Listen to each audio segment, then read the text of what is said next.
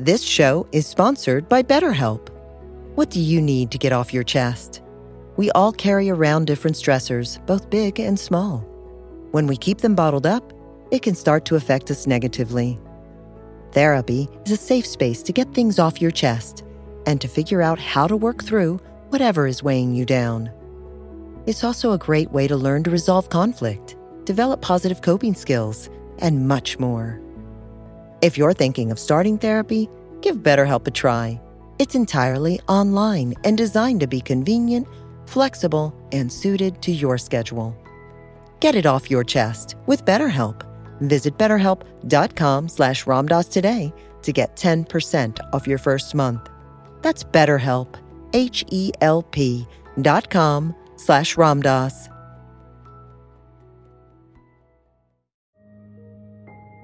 After experiencing the transformative power of a regular meditation practice, it's natural to feel inspired to share this gift and guide others on their own journey of discovery through meditation.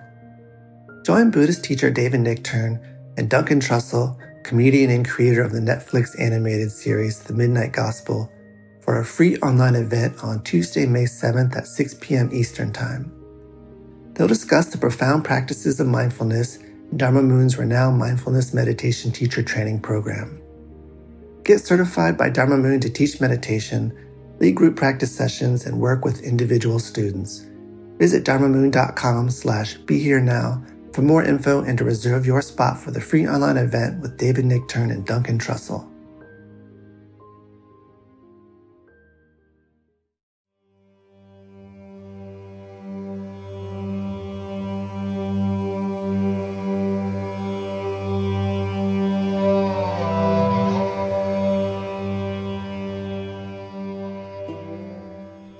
Everyone. It's Raghu Marcus, and this is Ram Dass Here and Now.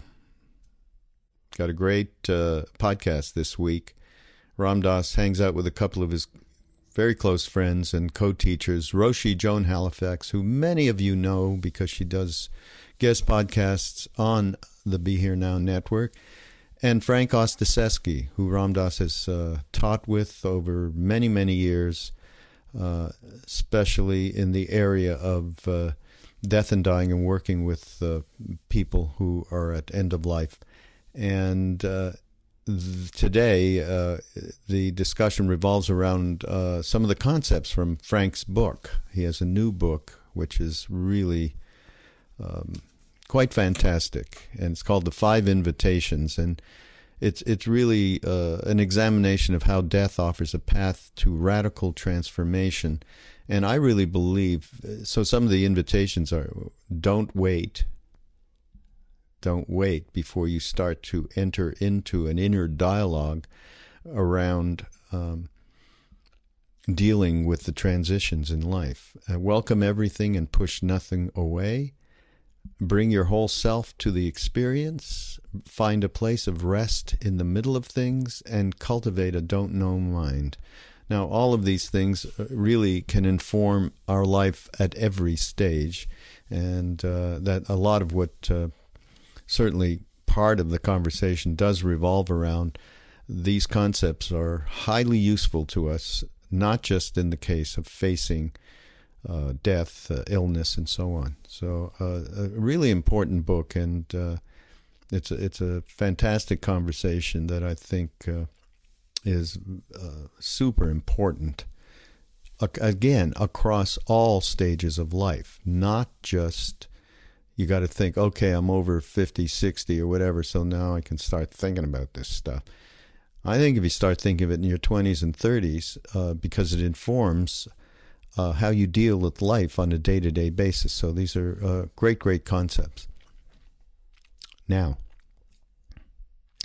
this gives me the opportunity to talk about support for the Be Here Now network because we have Frank's book. So it reminds me hey, get in there and go to BeHereNowNetwork.com and bookmark our Amazon link and then put it in your bookmark browser. So whenever you need to buy anything from Amazon, you just go automatically click onto the browser and you pull up your normal, what Amazon looks like. You can get anything from your refrigerator to your air conditioner to your music. And for me, to my supplements. I get a lot of supplements on Amazon, and they deliver, as you know, very quickly. Uh, so uh, we get a few percent of uh, whatever you buy as a result of our affiliate code that's in that link. That's why we need you to bookmark it and go through it every time.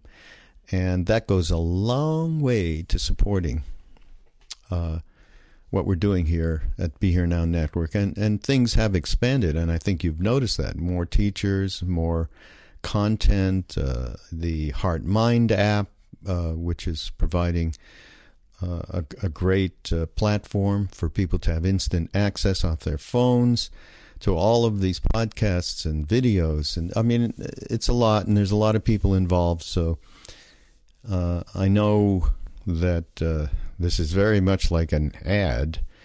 Uh, but we don't do ads, at least not yet. We might have some PBS kind of sponsor stuff going to happen, I hope, in the future, because we really do need the support. But right now, it's all about you guys.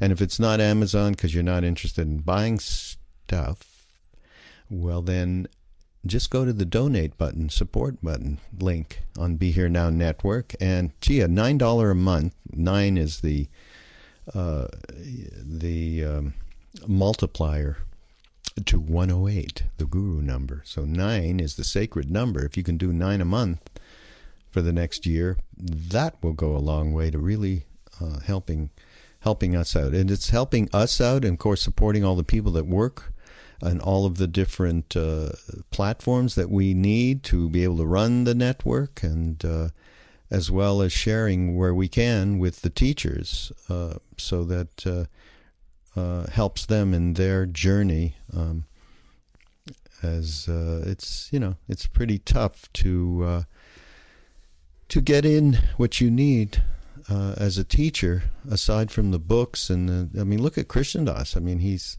he's out there almost on a nightly basis working working working we'd love to see you know him get some passive income and of course Ram Dass who no could no longer uh, travel and teach, and so on. That sounds like a real sob story, but it's reality. Uh, so please uh, consider it, will you? And uh, the first thing to do is just uh, get something that's going to help you out, which is Frank's book, The Five Invitations. Okay, go to Amazon and, and, and buy that book. Um, and uh, we hope that you will continue because we have gotten some support for the network, and that's why I'm making a bit of a big deal because we need a lot more. So this is Ram Dass here and now with Roshi Joan Halifax and Frank Ostaseski, uh, having a wonderful conversation around his new book, The Five Invitations. See you next week on Ram Dass Here and Now. This show is sponsored by BetterHelp. Stop for a moment and think about something that you really need to get off your chest. It could be frustration with your job or a coworker. It could be fear or uncertainty about the future. It could be a secret that you've been hiding for years. We all carry around different stressors, both big and small. When we keep them bottled up, it can start to affect us negatively. Therapy is a safe space to get things off your chest and to figure out how to work through whatever is weighing you down. Speaking with a therapist on a regular basis is also a great way to improve your communication skills, learn to resolve conflict, increase your self awareness and self esteem, develop positive coping strategies, build stronger relationships, and more. If you're thinking of starting therapy, give BetterHelp a try. It's entirely online and designed to be convenient, flexible, and suited to your schedule. Just fill out a brief questionnaire to get matched with a licensed therapist, plus switch therapist at any time for no additional charge. Get it off your chest with BetterHelp.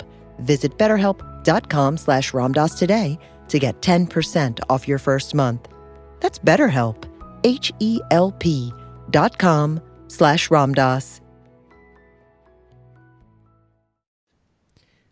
Hi everyone, this is Ram Dass here and now, and he is, and I'm Raghu Marcus, and Ram Dass is got some real big time here and now people with him today to talk about. Uh, uh, the subject of is going to be death and dying, but in such a way as uh, we are going to be led through it by Frank Ostaseski. And Frank just wrote this wonderful new book, The Five Inv- Invitations, and we're going to talk about them.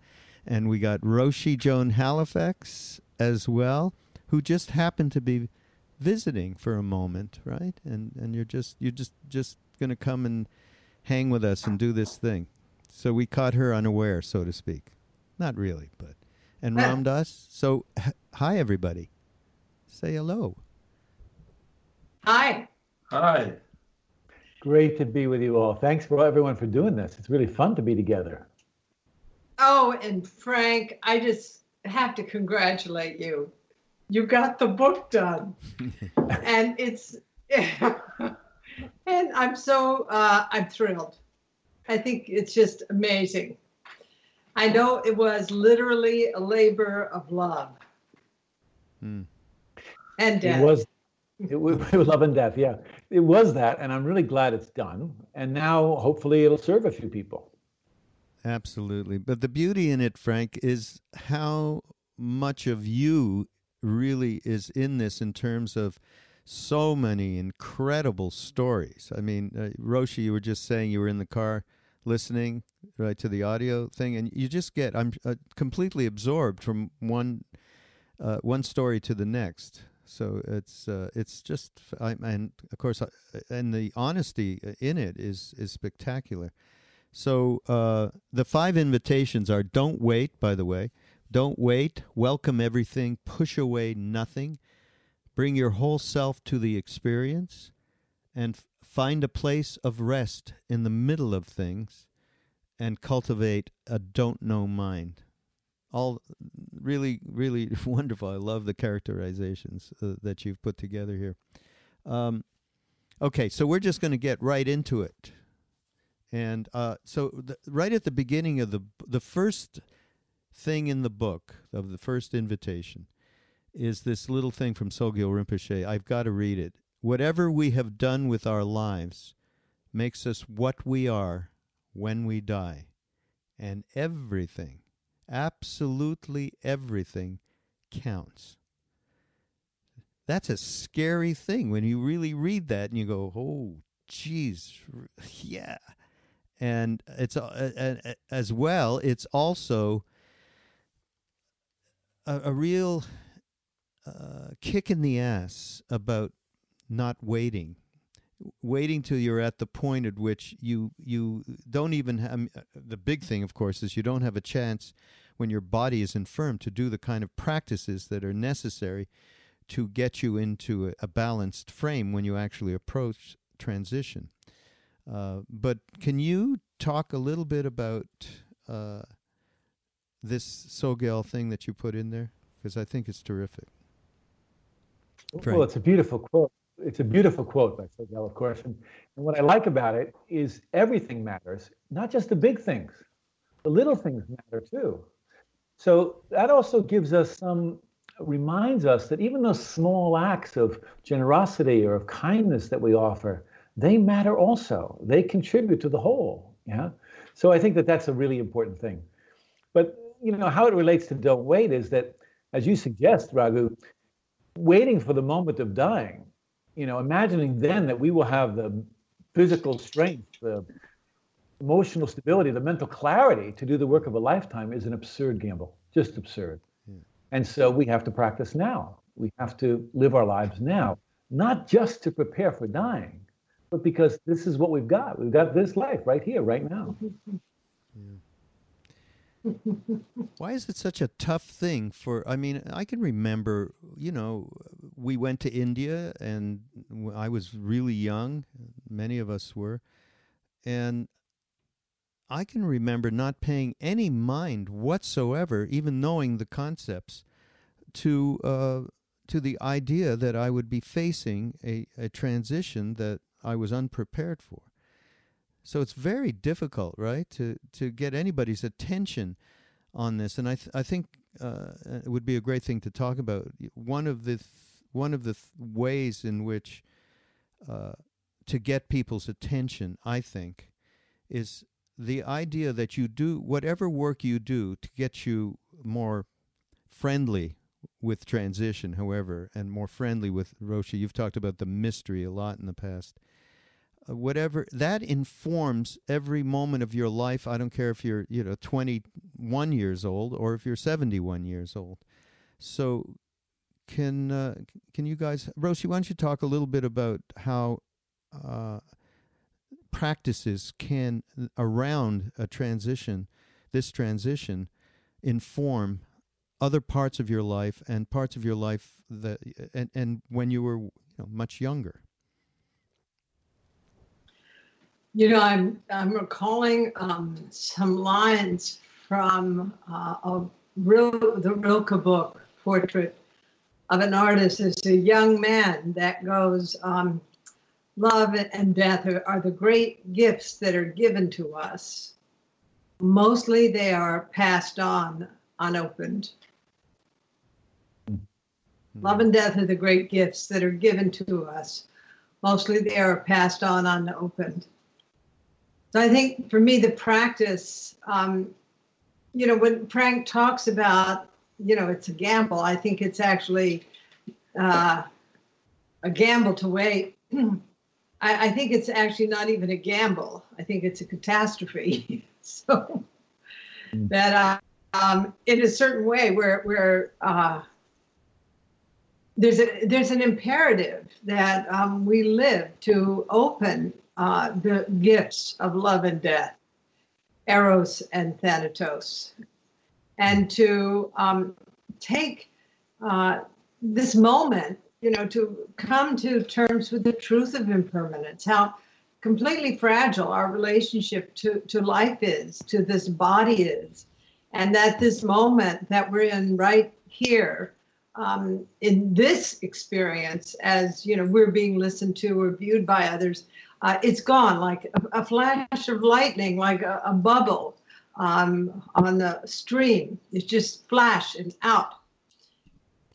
So the practice for me is really about um, being in this uh, a radical state of present moment mind, this very moment mind, this very moment heart, and um, you know, sometimes this very moment, mind and heart is uh, kind of lazy. Like, you know, we're sitting here in Maui and I'm, you know, all of a sudden I've come down thousands of feet in altitude and I feel my sloth nature arising. well, good. I'm, I, I will just be, you know, a little slothful for a while. But it doesn't, uh, no matter how lazy or sick or impaired um, how much suffering, how much theater is going on in our political world.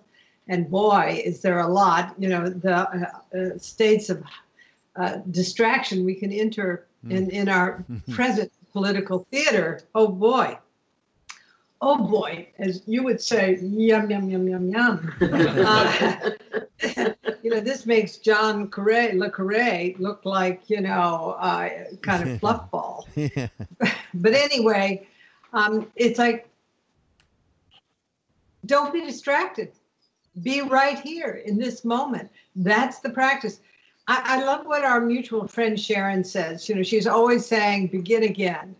And yeah. so, um, uh, you know, we're always kind of falling off the wagon moment after moment. And then we recollect. We remember why we're here. We remember who we really are. We remember this moment because it's gone immediately and that's for me is the practice of love and death that Rilke wrote about in that book. Mm-hmm. But I'm also remembering um, another quote uh, from the Mahabharata that goes something like um, Yudhishthira was asked, What is the most wondrous thing in the world? And he replied, um, The most wondrous thing in the world is that all around us people are dying and we don't realize it mm. will happen to us. Yeah. Yeah. yeah. So, hey, yeah. so in the background of our mortality, you know, just holding that space of the truth of mortality, boy, is that a kick in the, you know, to really appreciate this life, even um, when circumstances are incredibly difficult uh, to see if we can uh, also roll that into our practice. Mm. Yeah. I don't know. What do you What do you think, Baba? I'm asking your opinion. He's being shy. I think you you do sadhana, and this is the sadhana is like the dying process.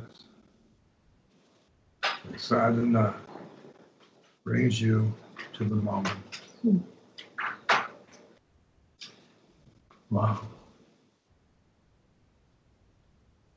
So, Baba, yesterday um, you were talking with Noah and me about being here in Maui and also, you know, this body kind of dropping away, but the spirit and love expanding. I'd, I'd love to hear more about, you know, what you were sharing yesterday. It was just so powerful mm. about the, the current state that you're in. Mm. Current state of How are you? My body is is 80, 80 85 or 86. I watch it all with fascination. I'm in here with, uh, I'm watching time go by. And being in a Maui, I feel content, content. And this is first when I got here, content. And that brings me, brings me here. Mm-hmm. This content here every, mm-hmm. every moment, every moment every moment. Every moment. A moment is not is not in time. A moment is delving deep within the moment. And that's where that that mystery is. Mm. Mm. Beautiful. Mm. Wonderful. Yeah, and I and I think that the the reflection the reflection on death can help us discover what you were speaking about, Ram Dass. You know that that that death is you know inevitable and intimate in our lives, but the reflection on it, the contemplation of it, causes us to be much more present, doesn't it? You know, yeah. to be here with it. Um, it reminds us not to waste time to to really step in fully you know to jump in with both feet i say to this moment what you're describing and and that's why it's such a life affirming practice i think to reflect on dying to contemplate it dying.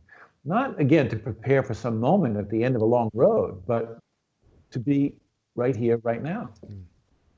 Yeah and that makes it absolutely pertinent to everybody not just seniors and I think that's a, a major point that uh, this this is what I meant when I said before or asked the question how that's exactly how it can enhance our li- and inform our lives this pra- these practices around this. And another thing frank you said um, you talked about w- while we mostly associate impermanence impermanence with sadness and endings it's not all about loss. In Buddhism, impermanence is often referred to as the law of change and becoming. That's a great thing. These two correlated principles. Beautiful way of saying it. Yeah, right? I, oh, I love it. Provide balance and harmony. Just as there is constant dissolving, there is also constant becoming. I mean, this is to me a gigantic thing for, for all of us, for people to absorb, and um, I think goes a long way to taking some of the sting away from the fear of change and impermanence. We rely on impermanence, you said. The cold you have today won't last forever. This boring dinner party will come to an end. Evil dictatorships crumble. You didn't say when. Yeah. Replaced by. Th- replaced should by. have heard our breakfast conversation. Yeah, right? I can only imagine. Replaced by thriving democracies. Even ancient trees burn down so that new ones can be born. Without mm. impermanence, life simply could not be. Right. Really right. great. You know, uh, a few days ago, I was in New York, and I was with a dear friend, who, being with her, who her husband died three days before. He was 58 years old. He was an eminent physician, remarkable guy. He had the whole of Columbia Presbyterian supporting him. But now he was dead. And her basic question to me was, Where is he? How can I relate to him? Is it just an end? Is it a full stop? You know? And she said, Tell me, tell me what's true. And I said, Well, I can't tell you what's true. You have to decide this. You have to understand for yourself what's true. I said, But let me ask you a question. When you look around and you, you, you walk in nature, when a tree falls in the woods, doesn't it become something else? Yeah. I said, Do you know anything different in your life? You know? And and so I what I was trying to encourage her to look at is kind of what Ram Dass was pointing us to, which is that, you know, it's a, we don't know how it's going to turn out. It wouldn't be an adventure if we knew how it was going to turn out. That's why it's a mystery, and the mystery invites us into that kind of open-ended inquiry, kind of discovery. Yeah you know, these people were, were great um, adventurers. And I said, you know, your whole life has been built around adventure. This is the new adventure. This is the legacy of your husband's death, is to now understand for yourself what's true for you. Don't take anybody else's word for this. Discover what's true for you, you know? And to do that, you have to love the truth. You have to really love the truth. You know, it's yeah. like I, I use the image of when you go to a mountain lake you got to love the lake, right? I mean, Roshi's out there climbing around all the time in her place, you know. You got to love the view from the ridgetop. But it's not enough to love the lake or love the view. You got to love the walk up the mountain. Because otherwise, mosquitoes come out, you will turn back, you know. When it gets hard, you will turn back. You know, so in this this life of practice that we engage in, we have to love the process. We have to love the practice in a way. That's what reveals the truth to us, you know it's not like some religion has the corner market on truth, you know. Mm. You know we're discovering it. It's always unfolding right in front of us. And uh, so I think that's what uh, what being with dying shows us. Roshi's been with, you know, in this work for as long as I have, much longer, in fact. That's what it shows us. You know, moment to moment, truth reveals itself. Moment to moment, we begin to understand. Mm-hmm. Yeah. Uh, one of the things that you also talk about in the book is how illness opens us to a deeper dimension of being. And I think this is something good to discuss a little bit uh, because everybody experiences that and it becomes another way in to practice. And, uh, but Ram Dass, mm. yeah. I think it'd be great if you talked about, you know, I mean, you, You've dealt with this stroke for 20 years. It has caused all kinds of uh, physical problems. Uh, and you do talk about how, uh, in the very beginning, and I'm sure all through these years, that you were driven, it maybe not the right word, but you were certainly led to uh, what you call new planes of consciousness. And and I think that's to me similar to deeper dimensions of being. Can you talk, Ram Dass, about how you how you approached these new planes of consciousness and how you were that the illnesses and the pain and the suffering basically prompted them? Well, the stroke would put me in the hospital. And the hospital, full of friends and family and doctors and so on, they were all had long faces. uh, that stroke, terrible even had stroke. And I got rid of them. and I was in the bed, and somebody put up, up a picture of Maharaji. And I looked at the picture, I said, You know, I had a stroke. You didn't do anything about it. Hmm. I said, Were, were, you, were you out to lunch?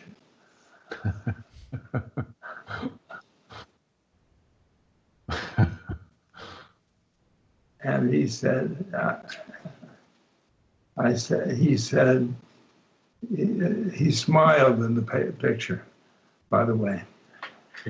Uh, he smiled. He said, You want grace? Grace, coming down the road, coming down the road. And I, after, after the while, I couldn't do anything I used to do. I used to drive my sports car and play my cello, drive my airplane. And everything I couldn't do that out there because my my uh, stroke. I was left, um, right side paralysis. So I did decide. I, I decided. Maharaji made me decide. I, I got instead of going outside for things, I get inside. And inside, wow. wow. And I thought that that was grace. That was grace. Because I was now getting getting on with my spiritual practice mm-hmm. because the stroke, because the stroke, mm-hmm. because.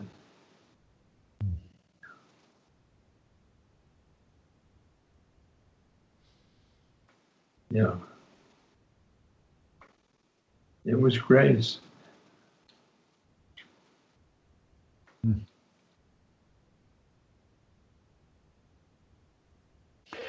Ram Dass, in, in the course of illness, uh, particularly long-term illness, there's a kind of stripping away process, stripping away of our identity, stripping away of our uh, roles, as you suggest.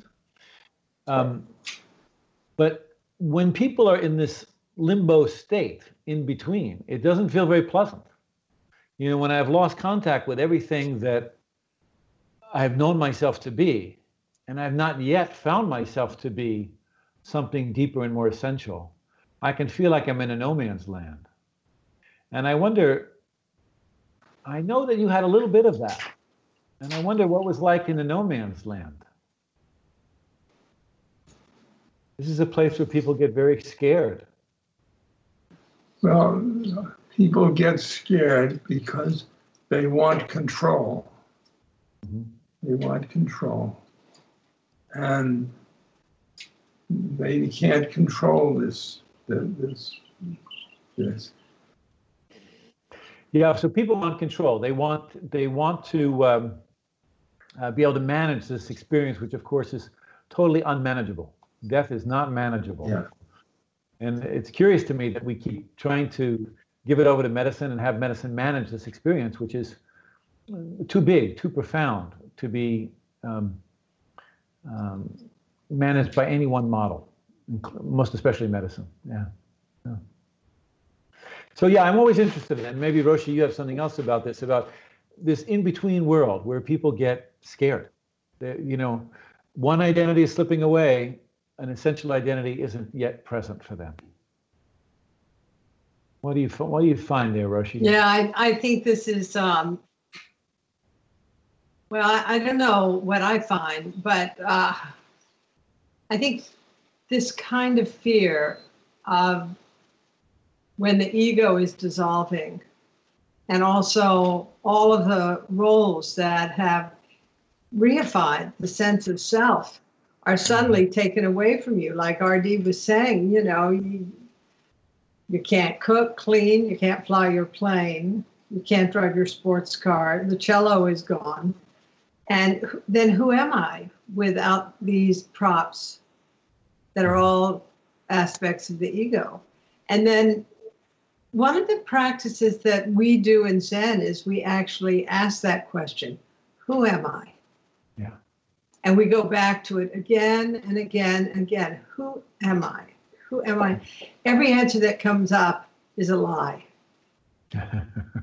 and uh, we have a lot of lying going on right now. But uh, you know, um, and it's uh, pretty interesting. Every manifestation uh, that gives some kind of color to the self, some kind of structure to the self, is a trap. Yeah, it's a layer that's being you know laid by the ego to keep us small. And um, when we're in that transition and I, I feel like so often uh, when I've been here hanging out with RD, and I see him gazing out the window, um, you know, I know that this small self is being liberated all the time. You know, really every exhale. Yesterday, when we got here, um, just hanging out with him, I was just had the feeling that uh, there's an even an a, a kind of increase of his freedom um, mm. through not only the stroke but the process of the of aging. Mm-hmm. But it's really scary because we are we have propped ourselves up with so much structure and so much identity that suddenly it's kind of like we've leaped off um, the 10,000 foot pole or the 100 foot pole. And it's like, woo. Mm. Well, yeah, uh, I think it's helpful um, to explore this kind of letting go before suddenly the your legs get knocked out from under you. you know, through being really sick or in the process of dying. Yeah. I think that's what sadhana is about. Yeah. yeah. Practice is about. Yeah. And it's kind of, you know, it's like this is not a romance. This is the real work mm-hmm. that about dealing with our egos. Yeah. yeah. Yeah. I, you know, you guys know this better than I do. I just sit there and shake on my cushion. when I'm looking out at the ocean and there's clouds and just being there, being with those things. And I starting to do the work that you say, the work, the work with my mind. And the work proceeds, and then I get breakthrough. And we are on the ocean and the cloud. We're all together one. One. It gets fascinating. Fascinating. I'm a bhakti yogi, so this can be done by love. Yeah. By love. Love things, love people, love, love, love. Mm-hmm. My wheelchair, love, love, love. Love. It's all love. Yeah. Because every time you love something, you you bring bring it closer. Yeah. That that closeness is one. Is one. Um, in my experience, Ram Dass, interest is not enough. You know, the interest in transformation is not sufficient. That, at least in my own experience, I've needed love as the kind of fuel for that journey. Yeah. If you, yeah. Um, You know, there's Frank. a part in the. Go ahead. I'm sorry, Raghu. No, no, just because uh, you're sparking something in me that I've been thinking about for the last few minutes as, as we've been talking. Um, and then I, I guess it's about uh, when Roshi talked about the letting go process, and, and Ram Dass is talking about that as well, and and connecting with that love inside ourselves, connecting us with everything around us. And and I know I've sat with uh, you, Ram Dass, in, in that room, in that next to you, in that chair you're in right now. And then I myself recently have been going through pain stuff. And there's one part in your book, Frank, where you talk about pain plus resistance equals suffering. And and when we talk about letting go, I think we all have a resistance in one way or another that gets and certainly with pain it gets exacerbated big time. So I'd like you all to take on uh, how to deal with that in a practical way because that uh, jumping to where you can be in that ocean of love as as Ram Dass has jumped into it took uh, you know it's been many years of a process for you from the point at which you had that stroke. And for many people that's uh, the the resistance to anything like that and the resistances that happen in their lives make it very very difficult to to break through. So any uh, any advice at this point would be welcomed. Well, I'm not so big on advice, but I I um, I can speak from my own experience a little bit. Um, I mean, this is first of all, we want to make this distinction between the love that RD was talking about and the kind of clinging and attachment that we frequently that's a cheap imitation of that love, right? That, that manifests sometimes looking like love. There's a story in the book that I like a lot. It's it, this guy Carl. He was a kind of grandfather figure to me. He used to wear this gray sweater with leather buttons. I like it very much. I still have it. And uh, he was a philosopher, and so he wanted to learn how to use mindfulness meditation to work with his pain. And he had severe stomach uh, pain, so he had a morphine pump. But he asked me if I'd teach him to meditate. So I did in a typical way that we normally do, which is to draw our attention into the various sensations of the experience, the pain. But when we did this, it was too much for him. He would just scream in a lot of pain, you know, like that. and uh, and so I said, let's try something else. So I put my hands on his belly, and I said, "How's this?" And he said, "Oh, it hurts too much." So I pulled my hands a little further away, and I said, "How's that?" And he said, "Oh, that's a little better." I said, "Okay, I'm going to pull my hands really far away now. How's that?" And he said, "Oh, that's lovely." That's what he said to me. That's lovely. now, I didn't do any California woo stuff. There was no Reiki or special energy work happening. We were just making room for the pain, right? So he said, That's lovely. And I said, Well, could you rest there? And he said, out of his mouth, he said, Rest in love. Rest in love. Yeah? It was beautiful. So then from then on, whenever he'd get in pain, he'd push his morphine pump and say to himself, Rest in love. Rest in love. Hmm.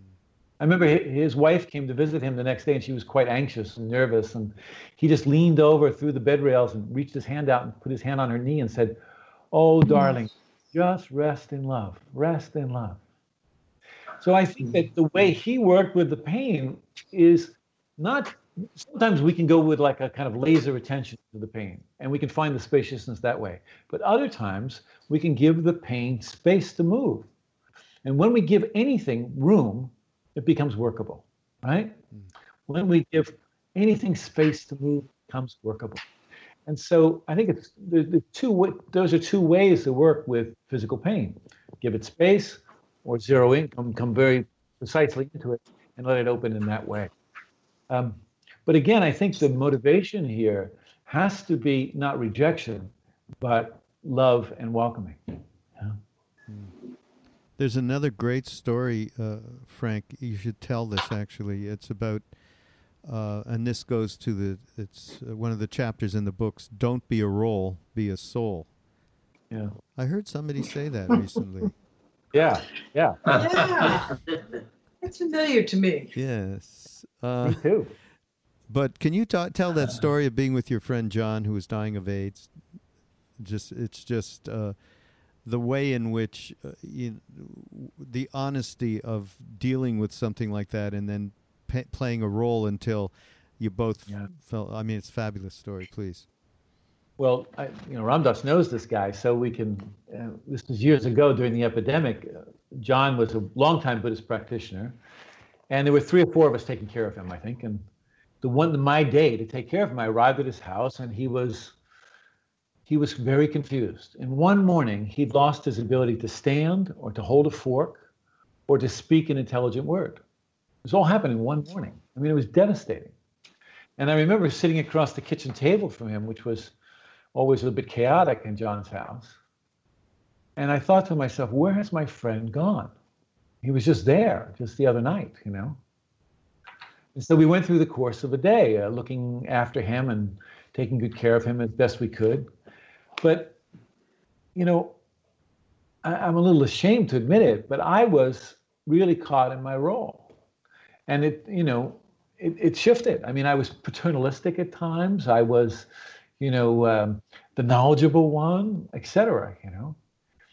John had these um, anal fistulas like little tumors and constant diarrhea so taking care of him was a lot of work and we would move from the toilet to the bath and back to the toilet you know dozens and dozens of times and you know the evening rolled into the early hours of the morning and, and i was tired and i just wanted my friend to go to bed and go to sleep, to wake up in the morning and somehow have this nightmare be over, you know? So I had him sitting on the toilet with his pajamas down around his ankles. And I'm washing my hands in the bathroom sink. And I look in the vanity mirror and I can see him behind me, mouthing to me. Now, he hasn't spoken a word all day, but he, I turn around and he whispers to me, You are trying too hard. And I was trying much too hard to be something. Me, Mr. Hospice, you know? And yeah. I sat down beside the toilet and I just started to weep. And it was the most intimate moment of our whole friendship, of our whole relationship. You know, that moment sitting there, you know, shit everywhere, both of us crying, him sitting on the toilet and me next to it. Now, up until that point, I'd been afraid to enter into that territory of helplessness. You know, I was afraid if I went in there, I'd get lost, you know. Now, I didn't get lost. I went into that territory, and there we were completely helpless together for a while. No separation between us, really. And this, you know, we didn't stay stuck there. The situation showed us what to do next, you know. But we couldn't have seen that until we're willing, until I was willing to go into that territory with him, to enter that that territory of helplessness, you know. Mm. I was standing on the outside. I was trying to be somebody. I was caught in my role. I was, you know, trying to be the helper.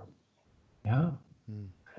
And and and sure enough, you know, reality just when you fight against reality, you always lose, right?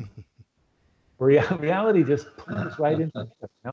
And it was so intimate, Roger. It was so incredibly intimate. So I think that this is true for a lot of us, you know, who do this work, and particularly it's rampant in, in the healthcare field. You know, mm-hmm. people getting stuck in their expertise and in their role.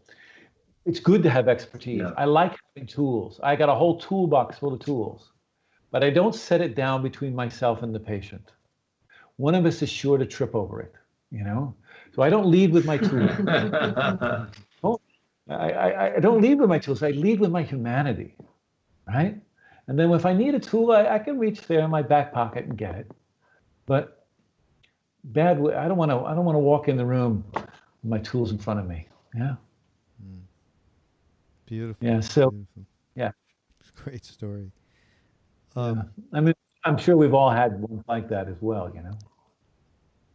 To be open to human to our humanity, I think, is uh, is all through this book, and your openness to mm-hmm. to that humanity and the foibles of it as well is uh, is terrific, Frank. It's just wonderful.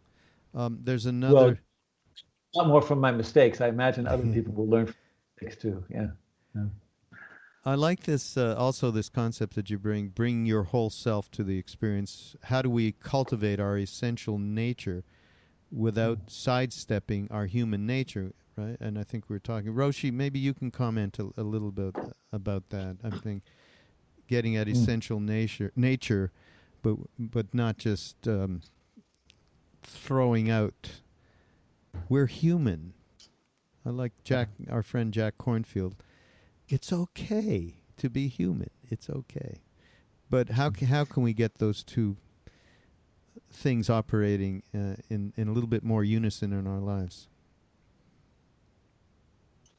Well, I've been trying for decades, and I, I think I've been not entirely successful. um, you know, my my feeling about this, uh, Frank and Raghu and RD, is that um, the kind of uh, uh, every day, every inhale, it gives us the opportunity to um, begin a new day, to start again. And um, that if I were uh, just uh, pure Buddha nature, like, uh, for example, a, a, glass of spring water without some a twist of lime in it, uh, it's the twist of lime that helps us appreciate the water, if you will. It's, um, or, you know, we cook up uh, boil water, and um, we then pour it over uh, tea. And it's the tea that um, has us uh, turning toward water. So I feel like our suffering is a kind of doorway, or the substantiality of um, this lived experience is a, a kind of invitation for us to open to um, this uh, a much wider vista. And again, I was just, I had such a beautiful time with RD yesterday, talking together about this uh, process of maturation, so to speak, and um, realizing, you know, he's got about 12 years on me, 11, 12 years on me. So uh, he's kind of blazing the trail for all of us um, on how to meet life and death. And um, uh, partly uh, it's what both you, Frank, and what RD, uh, both of you guys, what you were saying of, you know, it is this process of letting go. If we're granted another day, or if we're granted another decade, um, there's some kind of letting go process that is characterized, you know, as Brother David said, by surprise. Mm. You know, there's this kind of wow I woke up this morning. Wow, I could sit at 4 a.m. this morning and um, listen to the rain as I uh, did meditation. Um, the blessing of having some capacity still to serve people. Mm. I think about RD, you know, with his heart to heart encounters, or you, Frank, and Raghu, always conjuring ways to um, let the word of goodness um, move out into a world that is so imperiled. Um, and I think that um, we align behind uh, a sense of love and also values related to respect and integrity and use this life uh, as an instrument um, of goodness. But the other side of the equation is that we're constantly falling off the edge. We're constantly learning um, from the incredible difficulties that we encounter. And um, I, I'm actually grateful uh, to hold uh, a loving space uh, for my own difficulties and also for the difficulties of others to realize that this is how character is built. It's hmm. built by uh, not resisting hmm. uh, the the great, you know, kind of cataclysms that we encounter, but actually opening toward uh, suffering with a heart that um, is characterized by love, but also I, the other word for me is by courage. It's the courage to, you know, take one step after another. I mean, you know, again, thinking about yesterday in our long conversation in the afternoon, of you know, how um, Ram Dass uh, keeps showing up, keeps offering the teachings, uh, keeps that um, heart opening so that he can uh, do the, the work of healing in the world. And I, I look at, you know, what you all are doing in the same vein. It is kind of the bodhisattva imperative. Mm. Yeah. Anyway, sorry for the rave.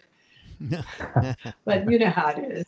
Uh, and in uh, talking about what you're talking about, and Frank in the book, uh, there's one passage we don't have adequate language to describe this sort of incomprehensible experience, so we name it mystery with a capital yeah. M. Over the years, I have found that when we can experience or know directly what we can experience or know directly, may be much more important than our ability to explain or measure it. What becomes undeniable, undeniable when we sit with people who are dying is that fragility and impermanence are in the nature of life.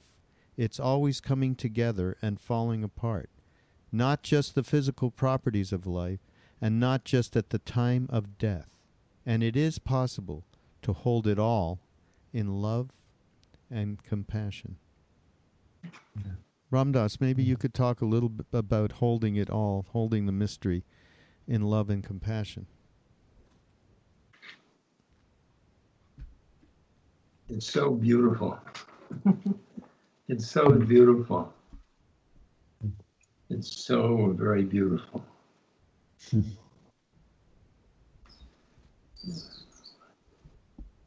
the aches and pains of the body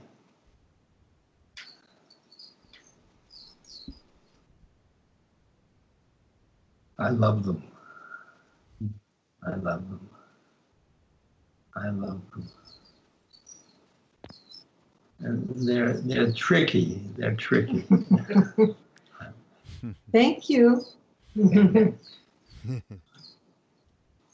tricky. In my sadhana, uh, I reached soul land.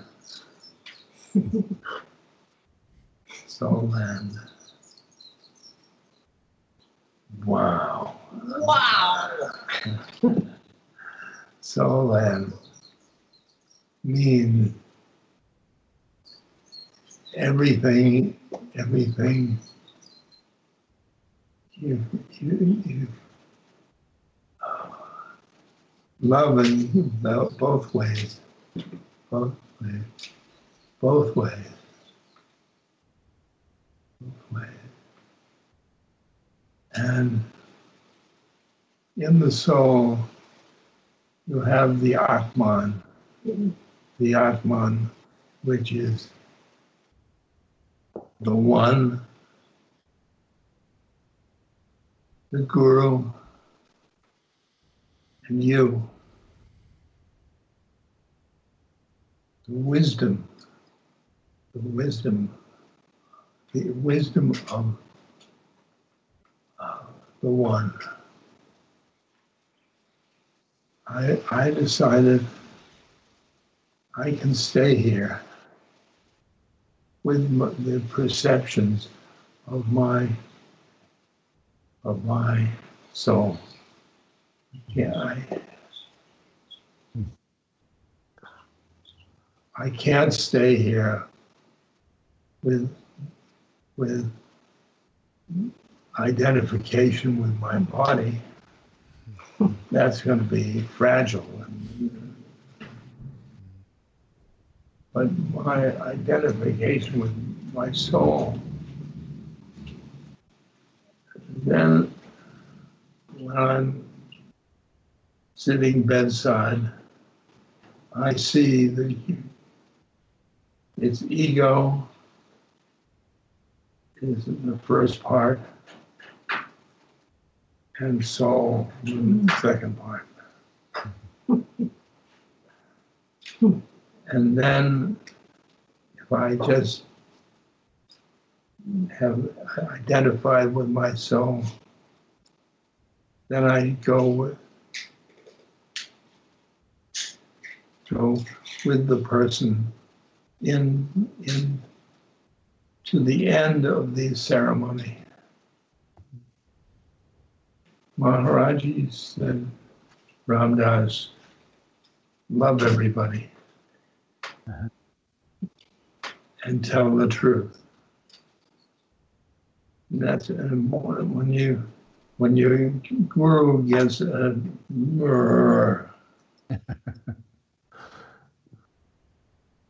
there's no question about it. But I said, Maharaji, I can't do that. I was I was identifying with my ego. He said, All right, come back. We'll talk about it later. Later, he came into me and Ram Dass, love everybody. Just love everybody. I, I know I watched the I can't I, I can't uh, Raji. I saw that that is a mind place. And my sadhana from the, there on how how to get to love everybody and and tell the truth getting in the plane of consciousness, that, which I call soul land. When I when I'm in the soul land, I have no no fear of death, mm-hmm. no fear of death, no fear of death. Here I am with the body that falling apart. no fear of death. My God. Everybody's coming in. You have fear of death. Oh.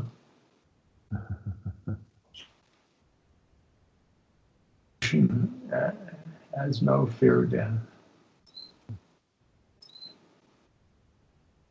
In soul land, there is no fear of death.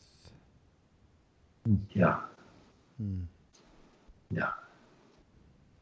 That's the bottom line. And Frank, in this book, you really uh, do a heck of a job getting us to soul land. Really, really is right.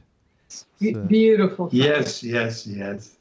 It's really something. And uh, by the way, everybody, it is out there. It's called The Five Invitations, Frank Ostaseski. You can look uh, at the Be Here Now Network. Go to BeHereNowNetwork.com to Ram Dass Here and Now, and there will be a page up with this wonderful podcast, video podcast, webcast, whatever we're doing and you will find all of the links that you need to, uh, and also be in touch. Uh, Frank, you have a, a wonderful website as well, mm-hmm. and we're going to put that up there. You tell us what it is, though, so people can go to it immediately. Fiveinvitations.com. Easy. Fiveinvitations.com. Okay, that's really great. Uh, so people do take advantage of that and and do get the book. In fact, go to Amazon and our portal links so that we get a few shekels whenever you buy Frank's book from being an affiliate with uh, with uh, Amazon. We love Amazon. Uh, hey, thank you guys. Uh, this was a, a wonderful. Oh, experience. Raghu, thank you. It's really great, and thanks, Frank, for suggest, I, uh, for suggesting all of this. And Ram Dass, Yeah. yes, you were going to say? I just say, I don't. I love this group. I love this group. so do And we. Yeah. Me too, you know. I mean, Frank. I'm aware at the moment of just my feeling such affection for the three of you as I sit here, and, and of course gratitude, and and isn't it wonderful that we've kind of walked this trail together? And thank you for uh, for talking today and visiting, and and and always beautiful, Ram Dass, to be with you, especially, and uh, and uh, we'll do this again next year, okay? Absolutely. Absolutely. Okay. But you know, I also, Frank, want to thank you for doing this book. It's, you know, you caught um, many golden fish in the net of your experience. And um, it, it's just like a treasure house. Opening up this book and also listening to you reading the book is just absolutely uh, fantastic. I'm just brought so much into your experience. And just, you know, going back um, to this uh, notion of the five invitations. I think that's what Rilke was saying. Um, love and death are the great gifts that are given to us. Mostly they are passed on unopened. And, you know, this book is a, a, a key, if you will, for opening the gifts of love and death. Mm. So thank you. Yeah. Thank you. Thank, Thank you. you, thank you. Thank you, everybody. This is Ram Ramdas's podcast, Here and Now. Thank you, Roshi Joan Halifax. You can also find Ro- Roshi's writing a new book, too, so we're going to get that sooner or later. And uh, thank- boy. yeah. and we won't talk about that. Uh, and thank you, Frank, and thank you, Ram Dass, and love you all. This podcast is brought to you by the Love Serve Remember Foundation and ramdass.org.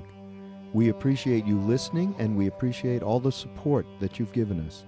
Please continue that support and donate at ramdass.org. We can then continue to share what Ram Dass has been sharing for all of these years.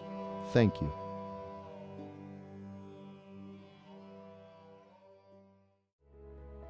This show is sponsored by BetterHelp. What do you need to get off your chest? We all carry around different stressors, both big and small. When we keep them bottled up, it can start to affect us negatively.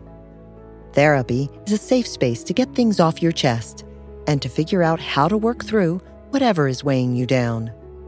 It's also a great way to learn to resolve conflict, develop positive coping skills, and much more. If you're thinking of starting therapy, give BetterHelp a try. It's entirely online and designed to be convenient, flexible, and suited to your schedule.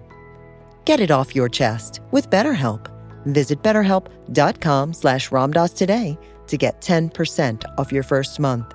That's betterhelp, H-E-L-P dot com slash ramdas.